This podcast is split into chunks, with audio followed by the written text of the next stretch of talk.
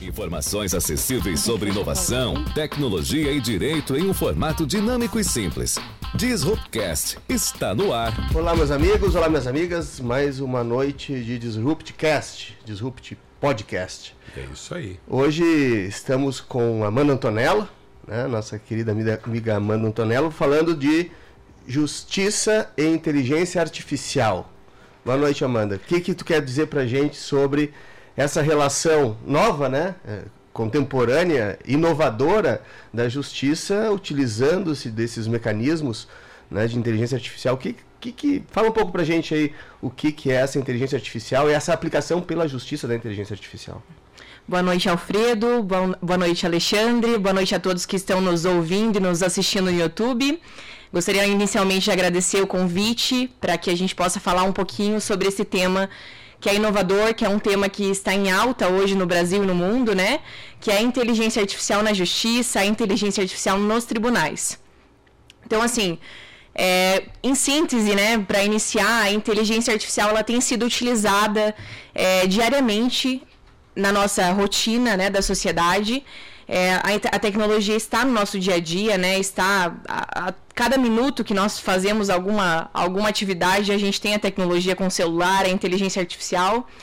E no direito e na justiça também a gente visualiza essa revolução tecnológica com a adoção de sistemas de inteligência artificial e sistemas de automação para o auxílio diário no processo judicial. Então, isso é, é novo, sim, no Brasil. É, a gente pode afirmar isso que é novo porque está em alta agora como debate. Mas é uma curiosidade até que o primeiro sistema de inteligência artificial que foi utilizado no Poder Judiciário no mundo foi em 1970. Então, Olha há muitos só. anos atrás. Anos atrás. Só o Barbosa é era novo, vivo. Né? Só eu era vivo. Que ano 70? Anos nem 70. Dependendo do mês, nem eu.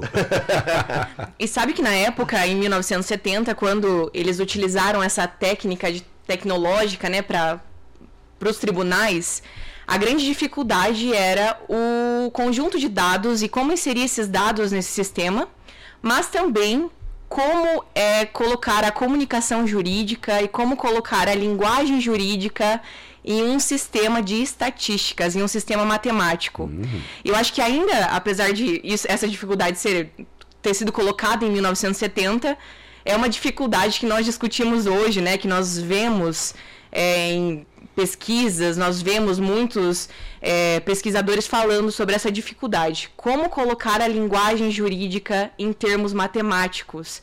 Como converter a nossa linguagem jurídica os nossos termos né, de direito, os nossos termos que são colocados diariamente, é, juridicamente, em um sistema matemático. Termos de direito, né, para quem não entende, é, liberdade, posse, propriedade, o que mais, Alexandre Barbosa? Ah, mas a, a dignidade da pessoa humana, a vida dos animais e etc., o meio ambiente, tudo isso é direito que a gente aplica no nosso dia a dia, na nossa vida, naquilo que acontece na vida cotidiana. Mas veja que interessante, Amanda e Alfredo, lembrar que então nós temos a primeira aplicação de inteligência artificial em 1970. E o que está na moda hoje? Está na moda falar do chat GPT, ou chat GPT, que, saibam todos, é de 2015. E 2015 até 2023 é uma vida quando se fala em tecnologia. Então, é, nada do que a gente às vezes acha que é completamente novo, ou é. Por quê? Porque nós é que estamos, em alguma medida, é, levando algum tempo para assimilar e associar todas essas coisas, essas mudanças. E nós temos que olhar isso tudo com mais naturalidade. Você não acha, Amanda? Que lhe parece isso? Sim, é, de fato eu acho que é, a gente percebe né, que esses termos de inteligência artificial, esses termos tecnológicos, eles estão, na verdade, na nossa sociedade, na nossa vida, há muitos anos. Então, a primeira vez que foi colocado o termo inteligência artificial foi em 1950. Uhum. E a gente percebe que apenas hoje isso está em, na moda, né? Hoje as pessoas falam sobre isso. Ou acessível, né? Exatamente. Porque, na verdade, às vezes as pessoas até imaginavam que podia ter, mas não tinha essa facilidade de acesso que tem é, hoje. Claro, né, mas vários sistemas de inteligência artificial foram criados, recriados e modificados e é, é uma evolução disruptiva, vamos dizer assim. Hum, é né? disruptivo. O próprio chat GPT é um- uma criação, essa, essa que nós utilizamos, que é gratuita, é uma criação banal, digamos assim, é a ponta do iceberg. Existem muitas outras formas de inteligência artificial muito mais sofisticadas, né? Inclusive eh, algumas pagas, né? Fizeram um teste sobre, sobre a inteligência artificial desses, desses chats, né? E tem um Chatbots, né? é, que, que, que foi pago e que as respostas são, digamos assim, apavorantes no sentido de, de no- novidade, né? É, eu tenho certo que o ChatGPT hoje ele é apenas uma degustação. Isso foi é, liberaram gratuito para que todo mundo aproveite, desfrute. Daqui a pouco ele vai ser cobrado, com absoluta certeza. Mas falando ainda da justiça, Amanda, explica para o nosso público aqui. O juiz hoje ele julga pelas próprias mãos ou ele julga pela inteligência artificial? E quem é que julga afinal? É o juiz ou é a inteligência artificial? É, eu acho assim que muito se fala, né, sobre o juiz robô, sobre a possibilidade e a existência de um juiz robô. Ainda pelas pesquisas que existem atualmente, sobretudo no Brasil, né, que estão sendo aplicadas no Brasil, ainda não existe essa possibilidade de um juiz robô, propriamente dito. A inteligência artificial, a técnica de inteligência artificial, que aqui a gente pode definir como um conjunto de algoritmos que vai buscar um objetivo específico, então uma resolução de um problema que possa estar aliado à inteligência humana. Então, essa é é a definição de uma inteligência artificial. Buscar é, objetivos específicos, buscar cumprir esses objetivos que antes eram simplesmente praticados apenas por humanos. É, e essa aplicação dessa técnica na justiça, ela tem sido normalmente como apoio aos juízes, apoio aos servidores da justiça. Até retornando ali esse, essa discussão do chat e como a, a, a inteligência artificial e a tecnologia tem sido utilizada, Recentemente, eu imagino que muito do nosso público né, é, viu na, na internet, em várias, é, em vários jornais, que, que houve a publicação de que um juiz colombiano utilizou do chat, né, desse, desse chatbot, para fundamentar a sua decisão em um caso de medicamento para autistas. Então a gente percebe que sim, aqui no Brasil ainda não tem um caso prático tão claro como esse, né? Mas o juiz, ele simplesmente pegou essa ferramenta que está sendo muito criticada e a gente sabe que tem benefícios, mas a gente sabe também que ela é muito sensível, porque as informações que estão inseridas nessa ferramenta são informações que estão na internet, no mundo, e que não tem uma segurança, uma verificação, uma, audita uma auditabilidade dessas informações. E esse juiz colocou assim: como fundamentar uma decisão de medicamento no caso de um autista pela legislação da Colômbia. E o chat foi lá e respondeu e fundamentou. E o juiz pegou esses trechos dessa, dessa fundamentação do chat e copiou para sua decisão. E ele argumentou falando assim: o chat, a tecnologia, vem para nos auxiliar, porque eles escrevem muito melhor do que nós, eles argumentam de uma maneira muito mais clara e de maneira muito acessível. Então, aí a gente percebe o quanto a tecnologia está sendo inserida nos tribunais e o quanto há um risco também nisso. Porque há uma sensibilidade né, na utilização dessas tecnologias diretamente para fundamentar as nossas decisões, para fundamentar o direito né, daquele cidadão que vai buscar, é, vai se socorrer do, do, do tribunal, vai se socorrer da justiça para resolver algum problema e por vezes o juiz vai pegar, enfim, alguma, alguma fundamentação tecnológica para fundamentar sem uma análise concreta do caso. É interessante porque é, o uso de, desse mecanismo pelos juízes também é um uso subjetivo. Quero dizer o quê? É cada um busca as alternativas que lhe convém, né, Alexandre? Mas nós sabemos também que os, os, sistemas de justiça, por exemplo, o sistema de justiça brasileiro, ele também te, está criando inteligências artificiais Está. para uh, que o próprio poder judiciário brasileiro se valha, né, digamos assim, totalmente dessas, dessa, de, desse mecanismo, dessa ferramenta, né? Por exemplo, nós temos, se não me engano, tem o Vitor no Supremo. O Vitor é no Supremo. No Supremo Tribunal Federal Brasileiro, né, que é a nossa Corte Constitucional. Ela tem um, um robô, né? Uma inteligência artificial chamada Vitor. E tu entende mais O o que, STJ o que, tem, todos. é, o que, que o Vitor faz? Você sabe? É, assim, como uma curiosidade, é, o CNJ publicou em 2022 que existem 111 projetos em desenvolvimento ou desenvolvidos de inteligência artificial no Poder Judiciário, sendo que deles 53 são projetos é, utilizados nos tribunais. Então a gente tem o projeto Victor no Supremo Tribunal Federal, o projeto Sócrates no Superior Tribunal de Justiça, o projeto Mandamos em Roraima, o projeto Elis em é, Espírito Santo. Então tem diversos projetos que estão sendo utilizados e, por exemplo, no caso do projeto Victor, que foi um dos primeiros, né, é, salvo engano, em 2017, que ele começou a ser, a ser utilizado pelo Supremo Tribunal Federal, ele é um sistema, né, um robô, de uma maneira um pouco mais simplória aqui para a gente é, colocar, um robô que ele auxilia a atividade jurídica.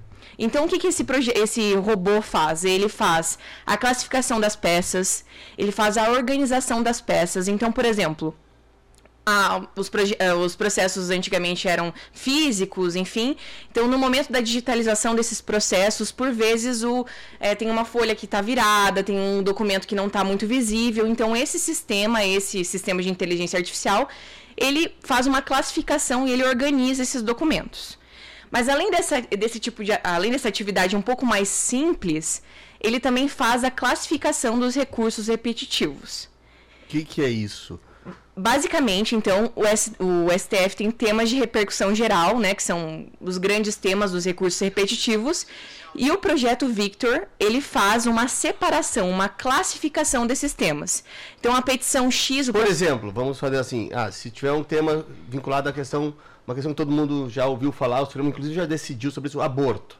Então ele vai selecionar todos os casos Todos os processos vinculados ao com aborto, aborto. aborto anencefálico, aqueles que, né, que os embriões, que, as, que os bebês não têm, nascem sem cérebro, etc. Então ele vai pegar todos esses casos e vai jogar, digamos assim, numa pasta.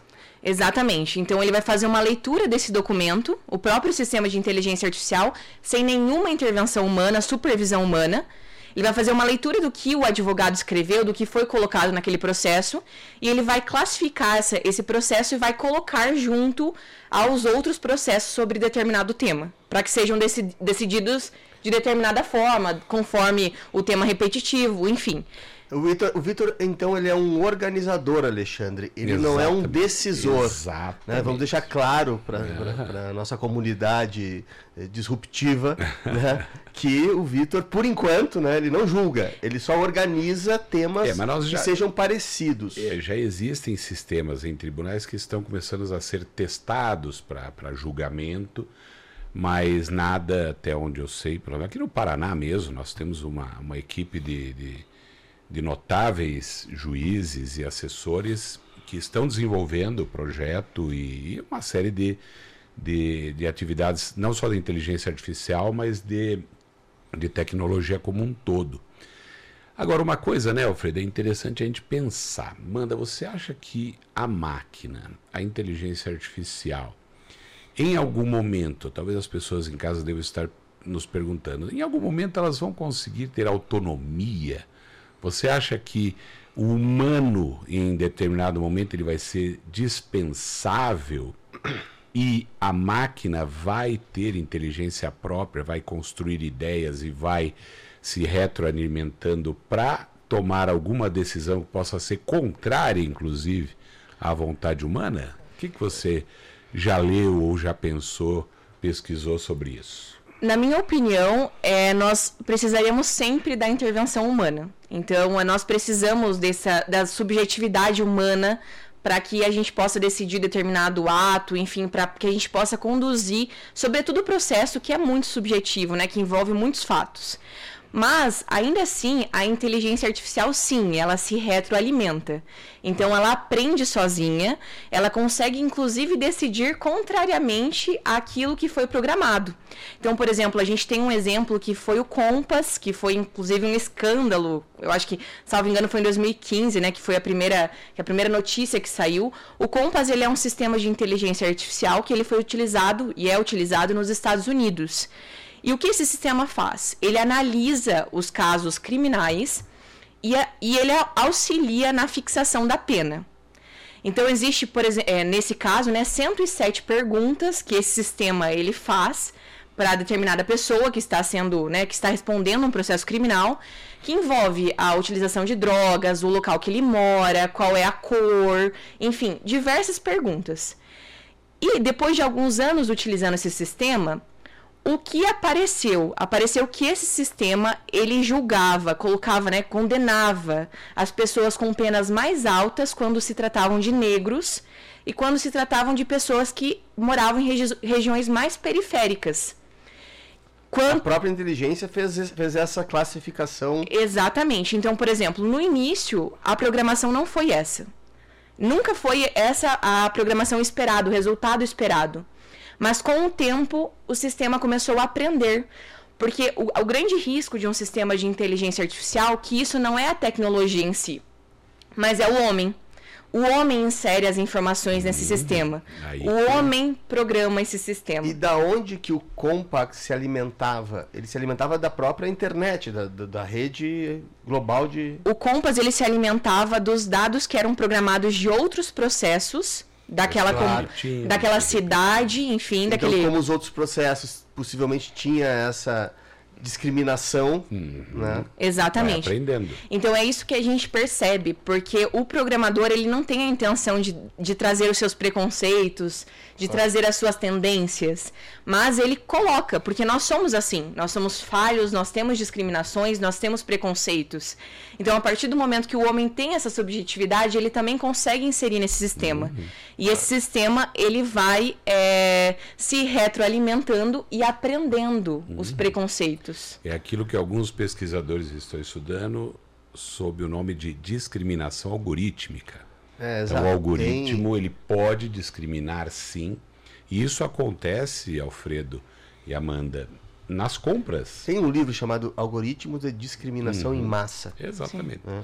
Então, Aliás, compras, né? Às vezes você vai comprar na internet é. alguma coisa, não, você não, não é, e invalida cartão e dá um monte é. de problema, porque entende que o perfil da pessoa não é adequado para aquele. Quem quiser mandar perguntas para a Amanda e para essa questão né, do, da inteligência uhum. artificial na justiça, nosso WhatsApp 999 17 9446.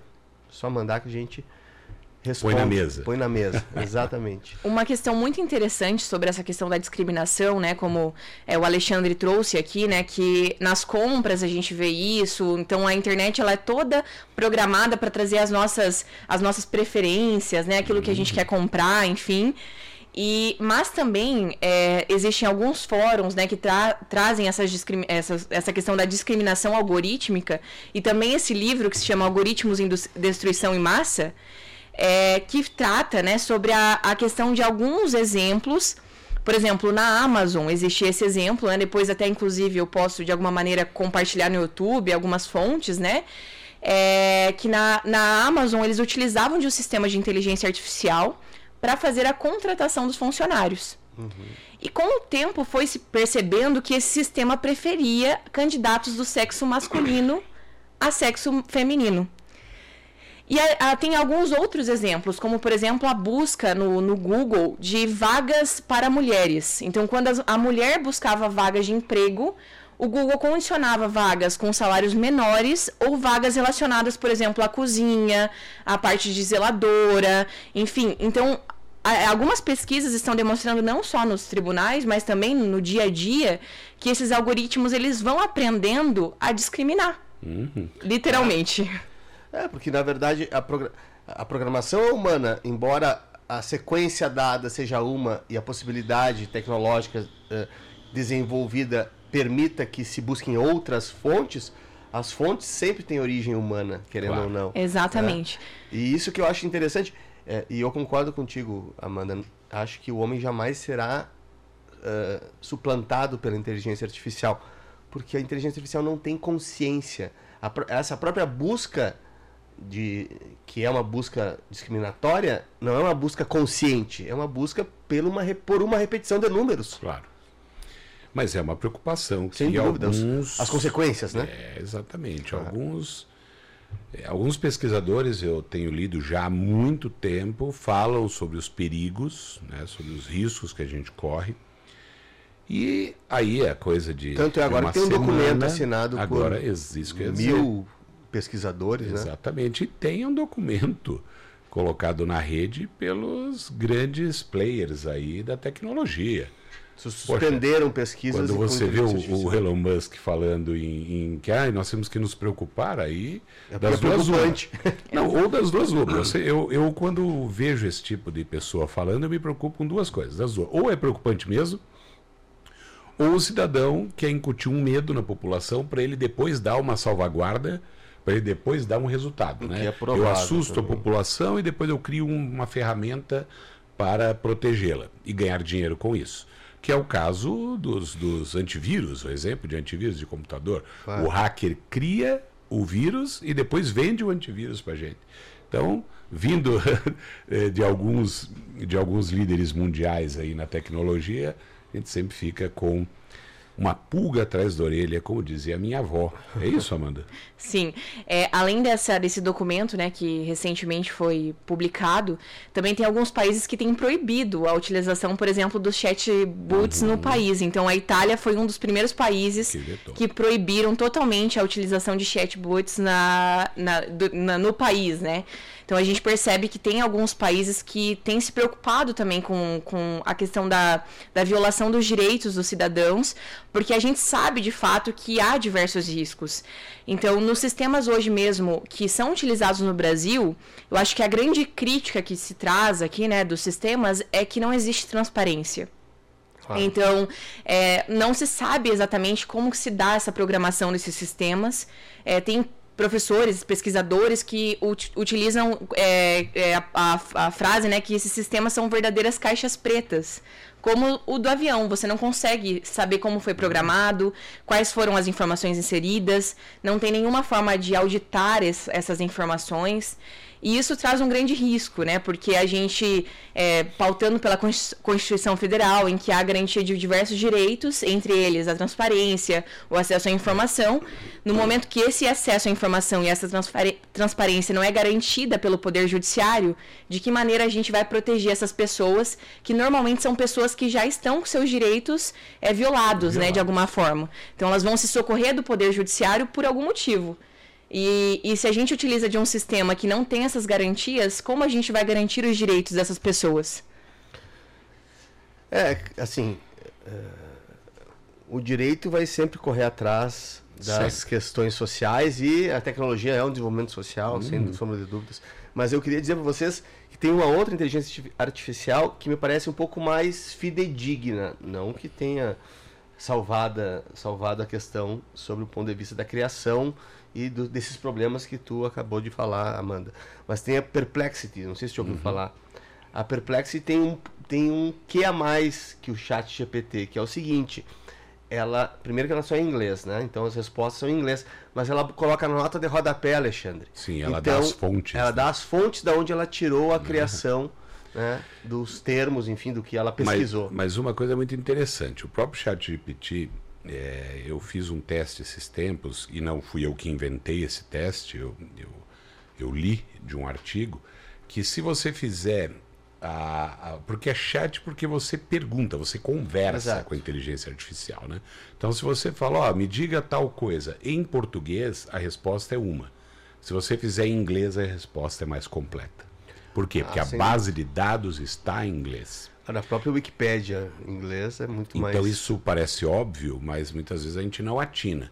né? Então, se você quer uma resposta mais fidedigna, mais completa, são dados mais antigos, que consequentemente circulam mais na rede mundial, e você faça em inglês, porque esses elementos nascem da, da língua. Agora, quando a gente pergunta em português, há uma tradução, e essa tradução, todos sabem, às vezes um, um livro que você lê em português, a tradução do italiano, do inglês, de qualquer coisa não é tão bem feita e desnatura muitas vezes a ideia do autor. Né? É, me parece que essa questão não tem volta. Não tem volta. né? A inteligência artificial na, vi, na nossa vida cotidiana aqui, especificamente na justiça, né, Uhum. que nós estamos falando, não tem volta. Tanto é que tem uma comissão de notáveis hoje na Câmara discutindo uhum. sobre o marco civil né, da inteligência, inteligência artificial. artificial. Tu já tu tem acesso a isso, Amanda? Tu sabe? Sim, é, o Brasil ele tem é, como assim a gente pode considerar o Brasil como um dos